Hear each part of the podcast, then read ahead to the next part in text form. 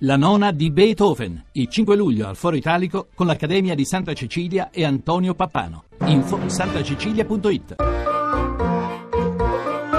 Accadde domani. Viaggio nella storia. 2 luglio 1961. Muore Ernest Hemingway. Un mistero la morte di Hemingway. Sappiamo solo che è suonata la campana per uno dei più grandi scrittori che l'America abbia avuto. Romanziere tra i più celebri del Novecento, tema ricorrente di tutta la sua opera è la sfida alla morte, carattere distintivo anche di un percorso di vita singolare conclusosi con il suicidio. Appassionato di caccia e pesca, pratica diversi sport, fra i quali è inclusa la violenta e pericolosa box, un'attrazione per le emozioni forti che non abbandona mai e che rappresenta il suo segno distintivo come uomo e come scrittore. Ha quasi lasciato la pelle su un aeroplano a Entebbe e su un aeroplano lo ritroviamo a Nairobi. L'immortale Hemingway è affezionato al pericolo come alla sua barba.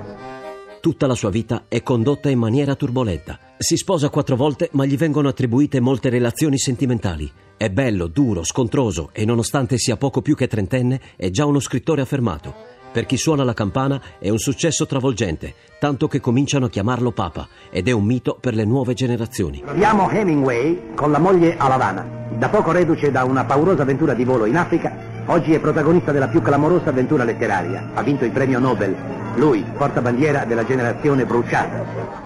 Hemingway riceve il premio Pulitzer nel 1953 per Il vecchio e il mare e vince il Nobel per la letteratura nel 1954. Ricoverato spesso per depressione e mania di persecuzione, gli viene praticato troppe volte l'elettroshock che gli causa perdita di memoria. Questi elettroshock ne hanno fatti 24 e dopo i primi lui ha detto mi hanno rubato il mio capitale, mi hanno rubato la memoria.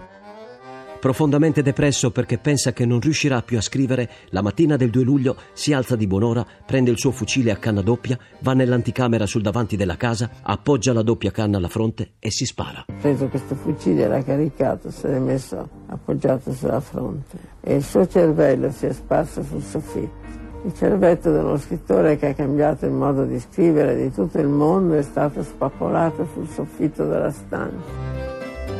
A domani da Daniele Monachella. In redazione Laura Nerozzi, le ricerche sono di Mimmi Micocci, alla parte tecnica Gabriele Cagliazzo, la regia è di Ludovico Suppa. Il podcast e lo streaming sono su radio1.rai.it.